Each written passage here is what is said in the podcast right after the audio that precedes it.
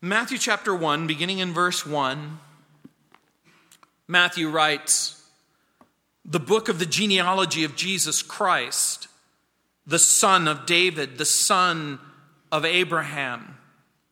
Abraham begot Isaac, and Isaac begot Jacob, and Jacob begot Judah and his brothers. Judah begot Perez and Zerah by Tamar. Perez begot Hezron, and Hezron begot Ram. Ram begot Abinadab. Abinadab begot Nahshon, and, and Nahshon begot Salmon. Salmon begot Boaz by Rahab. Boaz begot Obed by Ruth. Obed begot Jesse, and Jesse begot David the king. David the king begot Solomon by her who had been the wife of Uriah. Solomon begot Rehoboam. Rehoboam begot Abijah, and Abijah begot Asa. Asa begot Jehoshaphat. Jehoshaphat begot Joram, and Joram begot Uzziah. Uzziah begot Jotham. Jotham begot Ahaz, and Ahaz begot Hezekiah. Hezekiah begot Manasseh, and Manasseh begot Amon, and Amon begot Josiah. Josiah begot Jeconiah and his brothers about the time they were carried away to Babylon. And after they were brought to Babylon, Jeconiah begot Shealtiel, and Shealtiel begot Zerubbabel. Zerubbabel begot Abiud. Abiud begot Eliakim, and Eliakim begot Azor. Azor begot Zadok. Zadok begot Akim, and Akim begot Eliud. Eliud begot Eleazar. Eleazar begot Matthan, and Matthan begot Jacob. And Jacob begot Joseph, the husband of Mary, of whom was born Jesus, who was called Christ. So all the generations from Abraham to David are 14 generations. From David until the captivity in Babylon are 14 generations. And from the captivity in Babylon until the Christ are 14 generations. The Bible presents Jesus as the object of human history.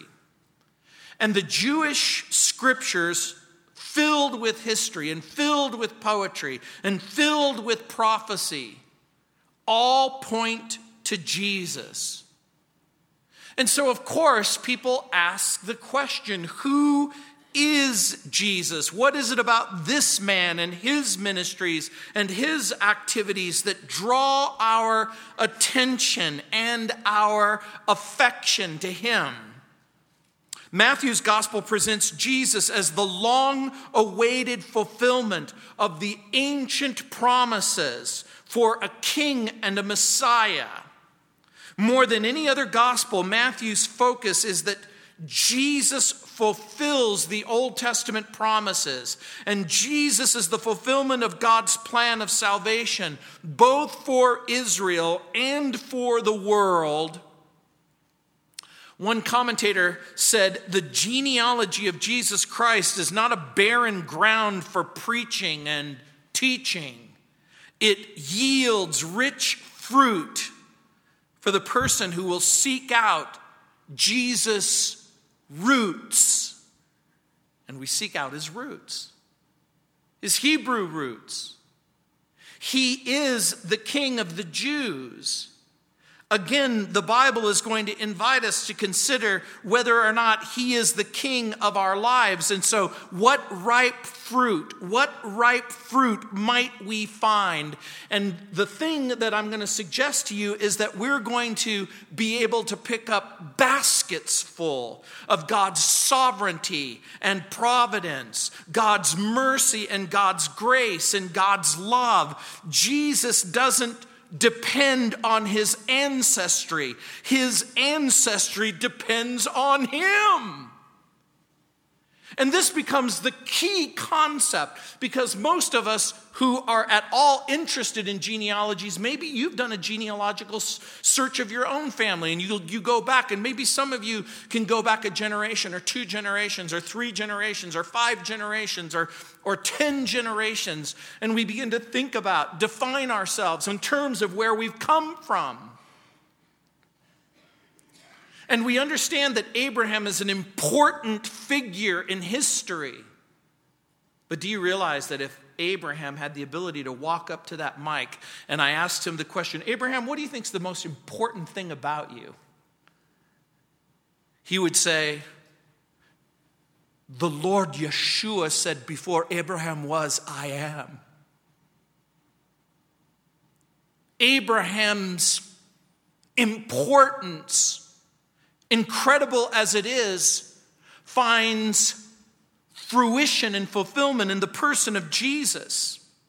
St. John of Damascus wrote, Providence is the care God takes of all existing things. Augustine said, Trust the past to the mercy of God, the present to his love, the future to his providence.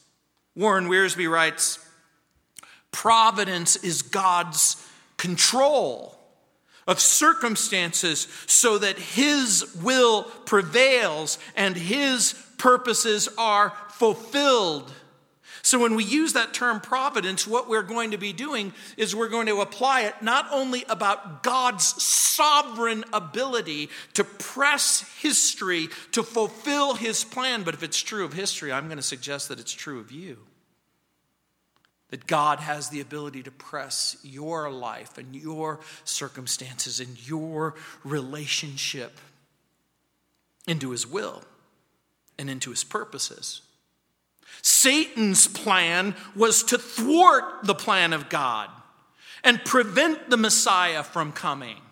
Cain will kill Abel. Abraham will disobey God, and Sarah is almost lost, and the promised seed almost ruined. At one time in the royal seed, it's going to come down to a narrow channel, all the offspring of David slain, except for young Josiah in 2 Kings chapter 11.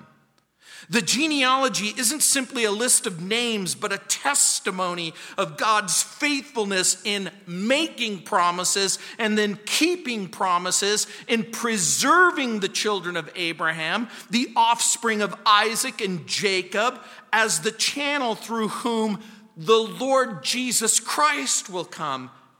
And so the genealogy is divided into three broad historical sections from Abraham to Jesse, from David to Josiah, from Jeconiah to Joseph.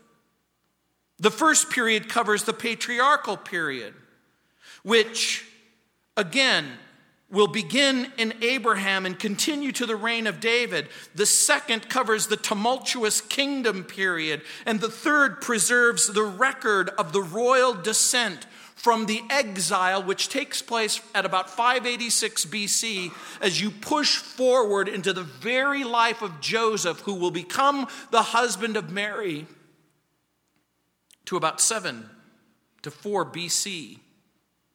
And so we begin with the king's royal ancestry. Look at verse 1 the book of the genealogy of Jesus Christ, the son of David, the son of Abraham. Matthew's account begins with two critical historical figures Abraham and David. David is Jesus' royal father, Abraham is Jesus' racial father. And so when he writes the book of the genealogy of Jesus Christ, genealogy in this particular instance in this text means the genesis or the beginning, if you will, or the origin. And of course, as strange as it may seem, many people think that Jesus is his first name and Christ is his second name, but that's not true. Christ is a title, it translates the anointed one which is taken from the Hebrew promises concerning the Messiah or the Mashiach. And so, to the first century Jew, this was absolutely, positively, unconditionally important. A genealogy proved that the person was an Israelite, identified tribal associations, qualified certain Jews for certain religious duties, tasks, offices, and occupations. You couldn't be a priest serving in the temple unless you shared the lineal line that came from the tribe of Levi through the tribal groupings of Moses and his brother Aaron and their offspring. So Abraham precedes David by about a thousand years, and David precedes Jesus by about a thousand years.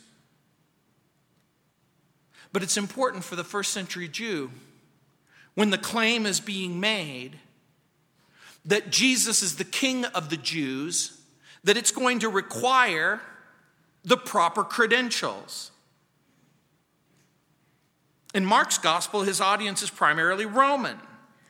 And so Jesus is presented as the servant of God. A servant of God doesn't need a pedigree or a genealogy. In Luke's gospel, his audience is primarily Greek, and he is going to present Jesus as the perfect Son of Man. But in order to be the perfect Son of Man, you have to have a real relationship to humanity. And so Luke traces the identity of Jesus all the way back in time to the very beginning of human history Adam. You and Jesus share a common ancestry. Adam is your father, Enoch is your father. Methuselah was your father. Noah was your father, was your father. And it, for most of us, it gets lost after Noah because he has three sons Ham, Shem, and Japheth. Ham becomes the progenitor of the African peoples. Shem becomes the progenitor of the Semitic peoples in the Middle East. Japheth becomes the progenitor of much of those people who will occupy what you and I call Europe and, and even parts of Asia. In John's gospel, there's this universal appeal, and Jesus is presented as the eternal Son of God. And since Matthew's gospel is primarily Jewish in appeal and character, Jesus is presented as Christ and King. And so, what do we mean when we say that the gospel is Jewish, both in nature and character? Well, what we mean by that is number one, it's written by a first century Jew, a tax collector named Levi. And we'll find out more about him in Matthew chapter 9, verses 9 through 13, and Luke chapter 5, and in Mark chapter 2. But again, can you imagine you are going to be the Messiah and you're going to start a movement and you're going to start a ministry, and so you decide to pick the most hated person in the neighborhood to be your assistant pastor? Because of its location in the Bible, the first gospel Matthew serves as a bridge between the Old Testament revelation and the New Testament covenant. And because of its use and citations, allusions, and references to the Jewish writings, there are 53 direct quotations in Matthew from the Old Testament. There are 76 indirect references to the Old Testament for a total of 129 either direct or indirect citations. Matthew will quote 25 of the 39 Old Testament books.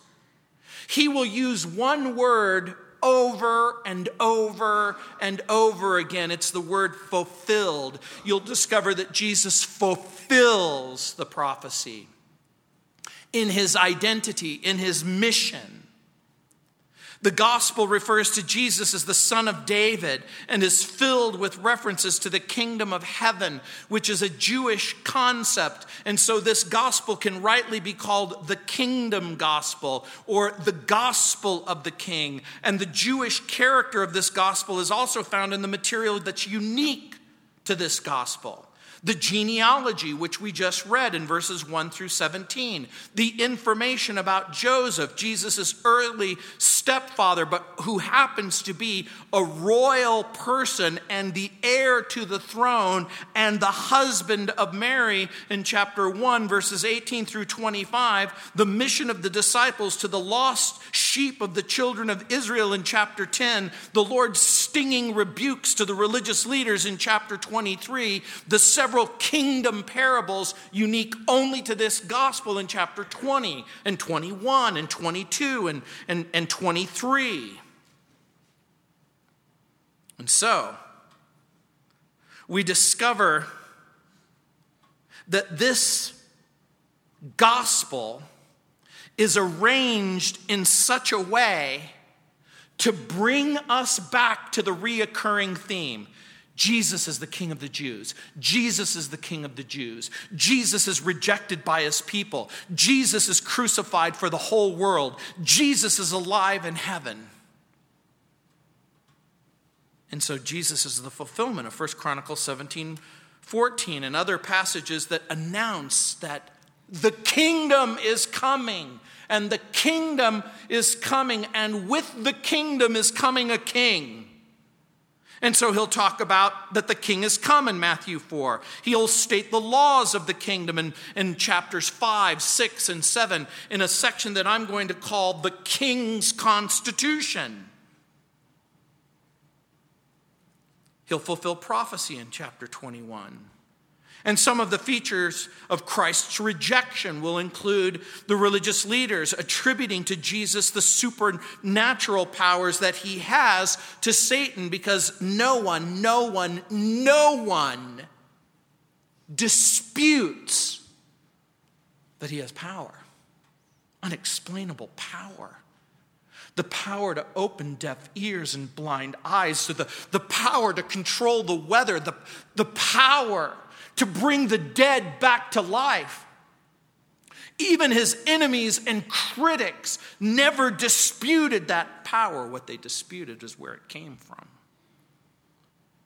And so they refused the testimony of his miracles. They refused to accept his deity. They refused by calling him the carpenter's son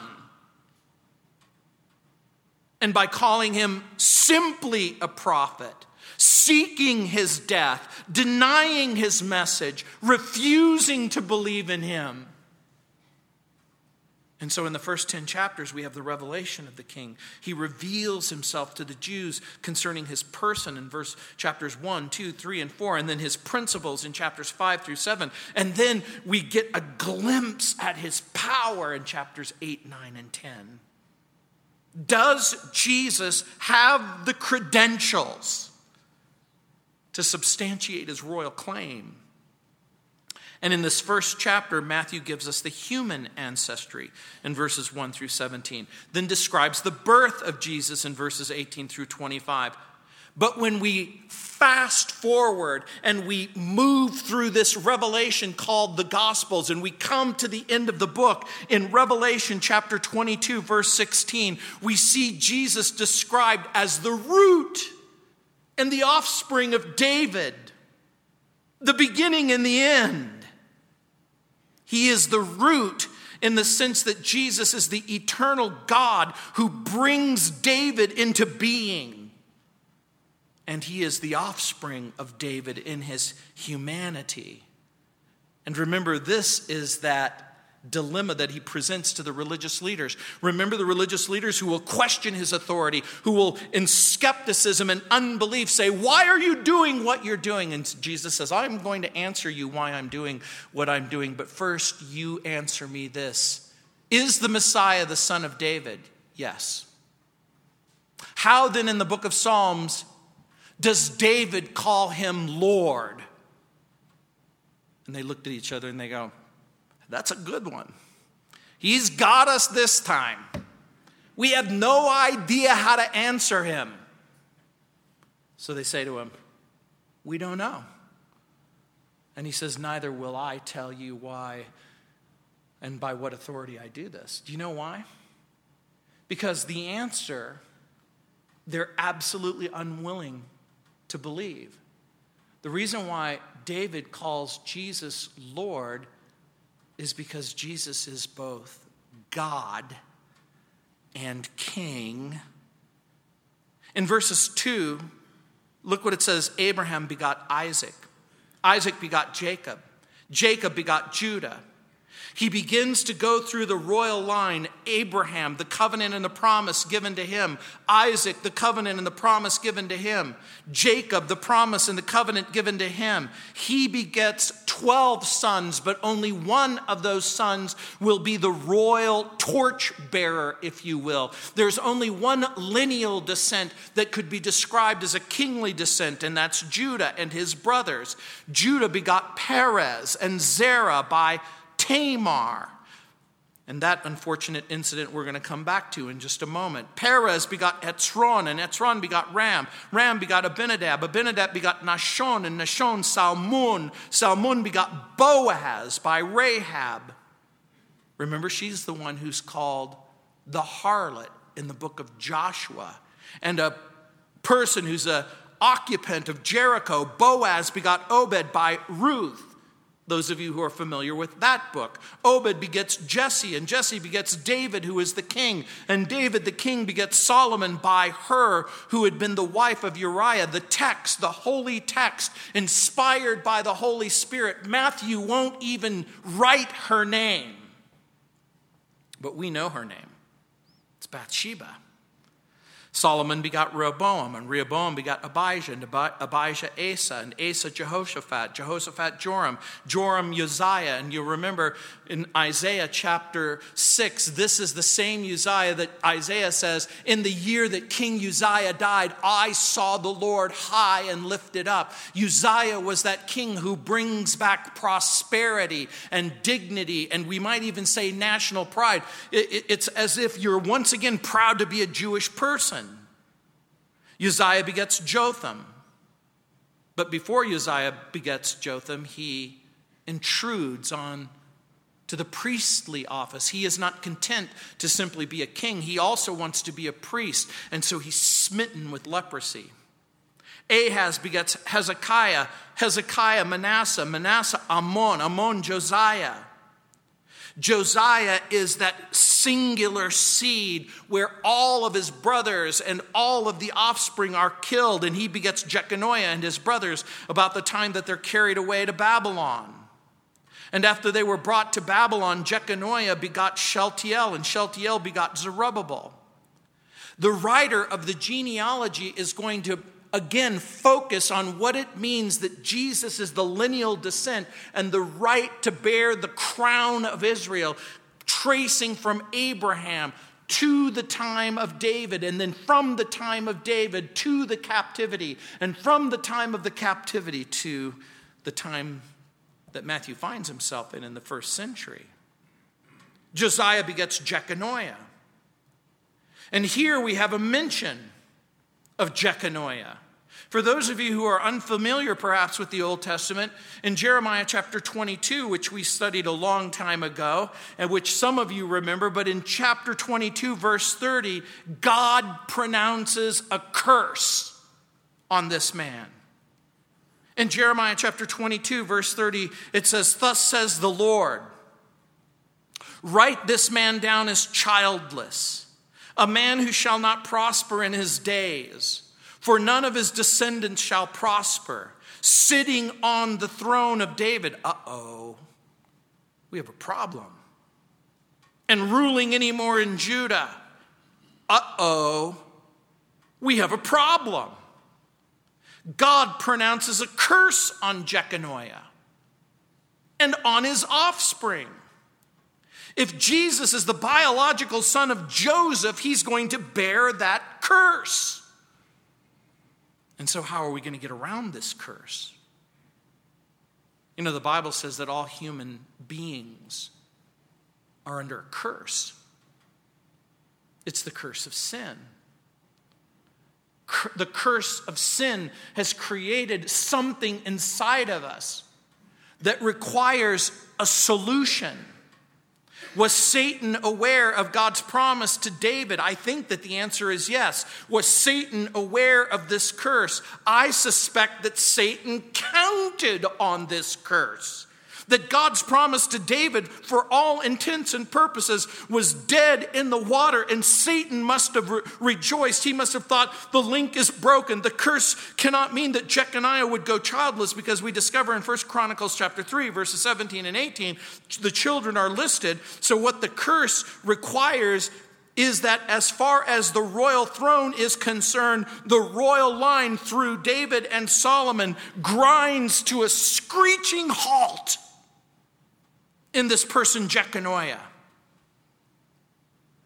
But what a rude, what a rude awakening when the devil learns that God isn't limited to one line and that David had another son, Nathan, and that Nathan would preserve David's seed and Mary would give birth to David's son the devil is looking for a father to generate a son, and the Bible says that God was going to find a woman who was going to generate a son, and the devil must have got, thought, I missed that one.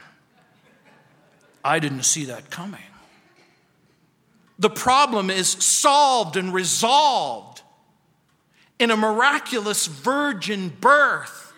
Jesus is the legal heir through Joseph. Jesus is the biological, genetic, real son of David through Mary. The curse on Jeconiah doesn't fall on Mary or her children, since she's not a direct descendant of Jeconiah. And Zerubbabel begets Abiud, and Abiud Eliakim, Eliakim Azor, Azor Zadok, Zadok Akim, Akim Elud, Eliud Eleazar, Eleazar begot Matthan, Matthan begot Jacob, and Jacob begot Joseph, the husband of Mary, of whom was born, not by Joseph, apart biologically from Joseph, was born Jesus, who is called the anointed one, the promised one. Now, all of a sudden, we begin to understand something. In most genealogies, remember, it is the nature and the character and the fame of the people who go before you, who somewhat begin to define your life. But Jesus turns the whole genealogy on its head and says the reason why Abraham is important, the reason why Isaac is important, the reason why Jacob is important, the reason why Judah is important, and even the reason why David is important is because of God's plan and God's future. So, why include the genealogy of Joseph? Joseph isn't the biological father, no, but Jesus is Joseph's legal heir. And you see, everybody in the first century would have understood that. You see, with adoption comes all of the rights and privileges. And first century people understood that. Julius Caesar adopts Augustus, and no one questions his right to be the true emperor of Rome. Augustus adopts Tiberius. No one rejects Tiberius as king. Tiberius will adopt Caligula. Caligula will be murdered. So he doesn't have time to adopt anybody else. His uncle Claudius will become the emperor. Claudius will adopt his nephew, Nero. Nero is also murdered. And then there's a series of four kings quickly emerging in the middle of the sixth century or the sixth decade of the first century. You'll have Otho, you'll have Galba, you'll have Vitellius, and Vespasian will emerge as the emperor of Rome. His oldest son Titus will become the emperor. His younger son Domitian will become the emperor. He too is murdered, and there will be a series of emperors who will, uh, will, who will be without progeny, and they will have to adopt their heirs. Antoninus Pius will adopt Trajan. Trajan will adopt Hadrian. Hadrian will ad- adopt Marcus Aurelius. So everyone understands that a king is no less a king because he's adopted. And we note five women in the, the genealogy. Now, this again is interesting in and of itself because Jewish genealogical lists would rarely contain a woman. So, why this one? Particularly in a culture, in a society where a woman is more considered to be a thing that is owned by her father or a thing that is owned by her husband. As a matter of fact, every single observant Jew in the first century would wake up in the morning and pray this prayer. Oh God of heaven, thank you that I was born a Jew and not a Gentile. Thank you that I was born a man and not a woman. Do you laugh? But it shows you just how profound the disconnect. And yet, there's Tamar. You know the story in Genesis chapter 38. She marries Judah's oldest son and he dies. The middle son, he dies. And Judah starts to get suspicious. It's like everybody I, I have this lady marry, they wind up dying. And, and so she secretly poses as a prostitute and seduces Judah into sexual relations in Genesis chapter 38. And Judah's obviously not guiltless by any means in the drama. Rahab is called the harlot, a Gentile who becomes the wife of an Israeli prince. She's from Jericho in Joshua chapter 2, verses 1 through 7. Ruth, Ruth is a Moabitess. This is a Gentile, a stranger to the covenant of Israel, who enters the royal uh, line only through the Levirate marriage to Boaz, her husband's near kinsman. A member, the Moabite is a member of a despised, alien, hated race. Bathsheba, not mentioned by name in the text, but by her who had been the wife of Uriah, David seduces her, has her husband killed in what might be called an unforgivable cruelty. In 2 Samuel chapter 11 verse 12 but imagine you are the king of the universe and you can orchestrate your own genealogy and so Jesus goes I think I'm going to throw in a liar a cheat a couple of whores does, does that shock you? Does it surprise you? Mary, even though she's guilty of no unchaste behavior, yet her pregnancy is going to be shrouded in a cloud of mystery and criticism that still preoccupy scholars to this very day. What do all these women have in common? A checkered past. But all of this again speaks of the mercy of God, which goes out to the most sinful and the depraved. The name of Ruth, loyal and devoted, yet a stranger, speaks of God's grace. In Deuteronomy chapter 23, verses 3 through 6, there was a prohibition that was given to the Jews forbidding any Ammonite, any Moabite entrance into the congregation of the Lord. Tamar, Rahab, ex harlots, Ruth, former pagan, Bathsheba, ex adulteress, Tamar, distant grandmother of David, Rahab, great great grandmother of David, Ruth, great grandmother of David, Bathsheba, beloved wife and mother of Solomon. And all of a sudden, we see an ancestry filled with people, some who loved and trusted God, and some that rebelled against God. So, why, why, why would a sovereign God write into his son's roots such an assortment? I know you've asked that same question about yourself. Lord, why did you, why did you birth me into this family? Lord, how do you explain my circumstance?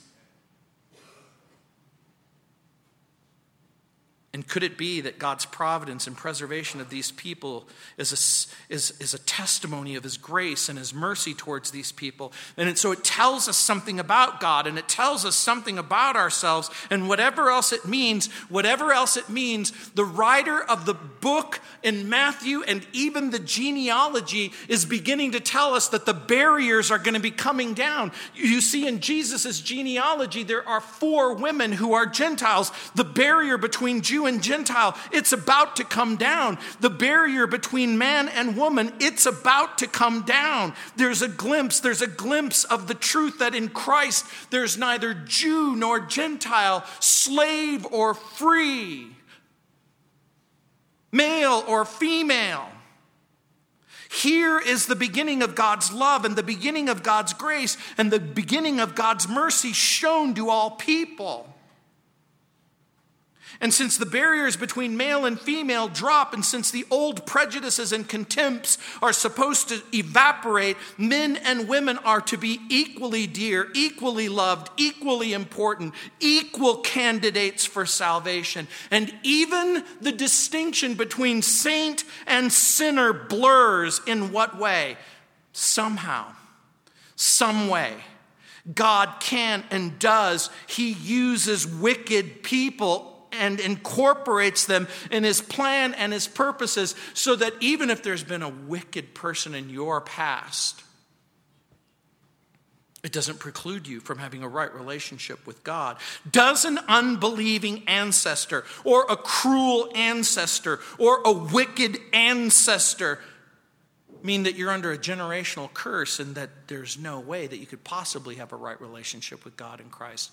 And the Bible's answer is the curse is lifted in the person of Jesus Christ. If you want to know a way to break the curse, the way you break the curse is you turn from your sin and you turn to the Savior.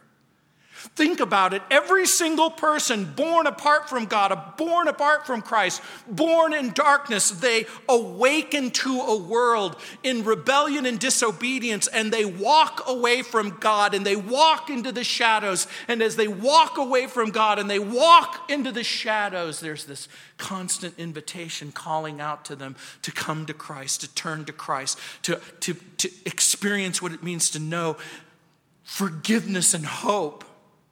This is why in the kingdom, the first word out of the mouth of the preacher is going to be repent. Turn from that journey that you've taken into the darkness and the shadows and turn around. Turn around and look into the light and the hope Jesus said, I came not to call the righteous, but sinners to repentance in Matthew chapter 9, verse 13. So, here in the very beginning, we're, we're given a hint that all of human history is designed with Jesus as the object. Here at the beginning, we're given the hint and intimation that the miraculous preservation of the Jew, the miraculous preservation of the Jew in history and prophecy, the miraculous preservation of the Jew is in order to bring the king of the Jews so that sinners can be saved. And so,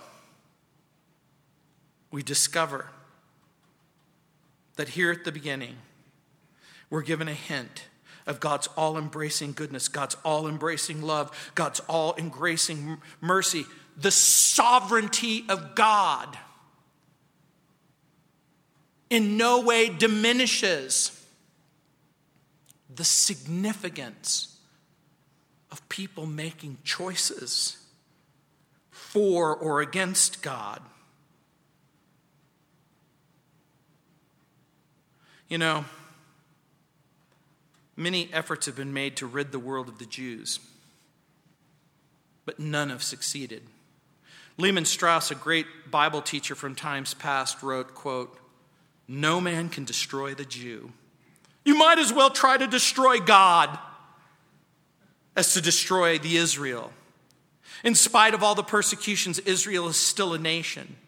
He is the indestructible Jew. The king of Egypt couldn't destroy him in Exodus chapter 1, verse 15. The waters of the Red Sea couldn't drown him in Exodus chapter 14. The gallows of Haman couldn't hang him in Esther chapter 5. The great fish couldn't digest him in Jonah chapter 1, verse 17. The fiery furnace couldn't consume him in Daniel chapter 3. The lions couldn't devour him in Daniel chapter 6. A prophet couldn't curse him in Numbers 23 8. The nations couldn't either, Esther 3 8. The dictators can't annihilate him in Isaiah chapter 14. The Jews have survived the Crusades, the ghettos of Europe, the Holocaust, untold centuries of ridicule, prejudice, persecution from all the nations where they've been scattered but they'll continue to be survivors until the Lord comes. Future efforts to destroy the Jews will be as futile as those in the past. Unquote. That's why I'm not worried about Hamas and Hezbollah. Do you think this is the Jewish people's first rodeo? Our standing with God is not based on our ancestors' success or failure. We do not stand by the disgrace of a distant relative. We stand by the grace of the King of the Jews, who over and over and over again in our study is going to invite you to be the king in your heart. And so in verse 17, look what it says. So all the generations from Abraham to David are 14 generations. From David until the captivity in Babylon, 14 generations. From the captivity in Babylon until the Christ, 14 generations. By the way, are we to believe that this genealogy is complete? Are some of the names left out? We have every reason to believe that lots of the names are left out. So, why 14? Why does he use this strange way of compiling the data? You know, in my study, I discovered something. If you look at the Hebrew construct of the name David, it consists of three Hebrew letters, which carries the numeric value of 14. And remember, in a pre literate world, sometimes mnemonics, that means the way that we memorize things served an important function. And so some scholars have suggested that the groupings are arranged in order to make it memorable. We use acronyms all the time. If I said FBI, what does that stand for? What would you say? Yeah, you say Federal Bureau of Investigation. I say full blooded Italian. It all depends on what you want to remember. But since the heading of the list is the son of David, I'm going to suggest to you that the writer's drawing attention through history of David's throne from Abraham to David. I'm going to suggest to you he's talking about from the establishment of the throne to the dissolution of the throne to the return of the coming king that the argument is divided into three great covenants to Abraham, to David, and to Jesus. The, Abra- the covenant, the promise given to Abraham, the promise given to David, and now a new promise. The promise that's going to be given by Jesus, a new and an everlasting covenant. He will break bread in Matthew's gospel, and he will say, Take this, all of you, and eat it. This is my body, which will be broken for you. He's going to take a cup. Again, he's going to give thanks and praise. He's going to say, Take this and drink it, all of you. This is the cup of my blood, the blood of the new and the everlasting covenant. William MacDonald writes, quote, It is strange that the ancestry of Joseph and Mary should merge in two men, Shealtiel and Zerubbabel. Here we have this strange situation for the careful Bible student as you take Matthew's Gospel's genealogy and Luke's Gospel's genealogy and you lay them side by side, you see different names. And people say, How can they both be true? And I'm going to suggest to you at least one of the answers is because there is an exit in Luke's Gospel from Jeconiah. And then the family tree reemerges again in Shealtiel and Zerubbabel. He rightly points out that both genealogies outline different family trees, but the numerical difference is rather profound. How do we explain that? How do we explain any Bible difficulty? Well, usually there's two ways of explaining a Bible difficulty. The first way is the panicked way. I know that the Bible's filled with contradictions and discrepancies, and therefore I can't believe it. Or the second one, I know that the Bible is true and that it's the Word of God, and that even though I don't understand what seems like an apparent contradiction, I'm going to believe that the problem isn't with the text, the problem's with me. And by the way, for the last 41 years, I've come across thousands and thousands and thousands of Bible questions, problems, and difficulties. There's been two great books that have been written. One is by my friend Norm Geisler, who wrote a book, When Skeptics Ask. He also wrote a companion called When Critics Ask. And of course, Gleason Archer also wrote a wonderful book called Great Bible Difficulties. And in these three volumes, they go through literally hundreds of questions, which fortunately I've, I've read and, and, and start to understand.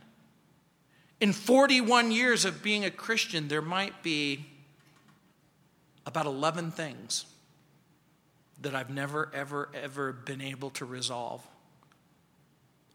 That I've come to a satisfying conclusion that, that I think that this is the right answer. But then I remember what my pastor taught me so long ago. Chuck Smith said, Never give up what you know for what you don't know. Never give up what you know for what you don't know. What do you know? What are you completely convinced of? What do you know? We know that Jesus Christ is the King of the Jews and He's the King of my heart. We know that Jesus came. We know that He died on the cross for sin. We know that He rose from the dead.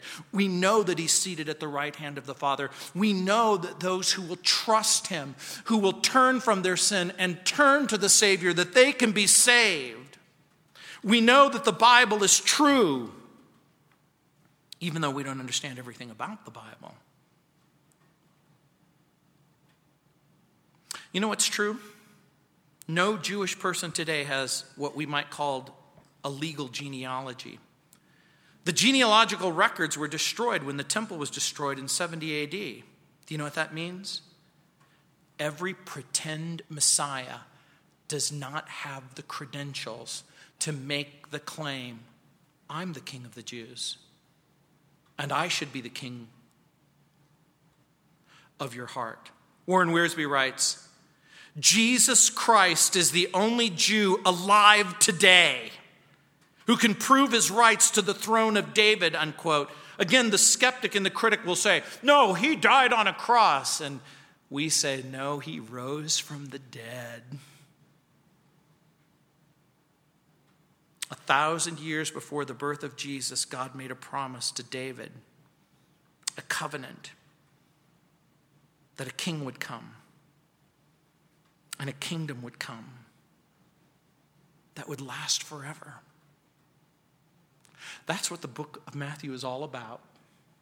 It's about a king who comes, but the king who remains the king forever. And now we begin our journey into the gospel. Let's pray. Heavenly Father. Lord, I pray for that person, perhaps raised in a world of criticism and skepticism, of doubt and unbelief. And they wonder whether or not the Bible's true and whether or not the record is true and whether or not Jesus' claims are true. Lord, I pray that they would be convinced by your Holy Spirit. Lord, I know that if I can talk them into it, someone a little more clever than me can talk them out of it. But Lord, if they're drawn by your Holy Spirit, if they're convinced by you that Jesus is King and that Jesus is Lord and that Jesus can save them from their sin, Lord, I pray that even now that they would stop walking into the shadows. Stop walking into deeper and darker rebellion. That they would stop and that they would just simply turn around and look full into the face of Jesus, who claims to be their king, who claims to be their Lord, who claims to be their future and that they would embrace him. In Jesus' name, amen.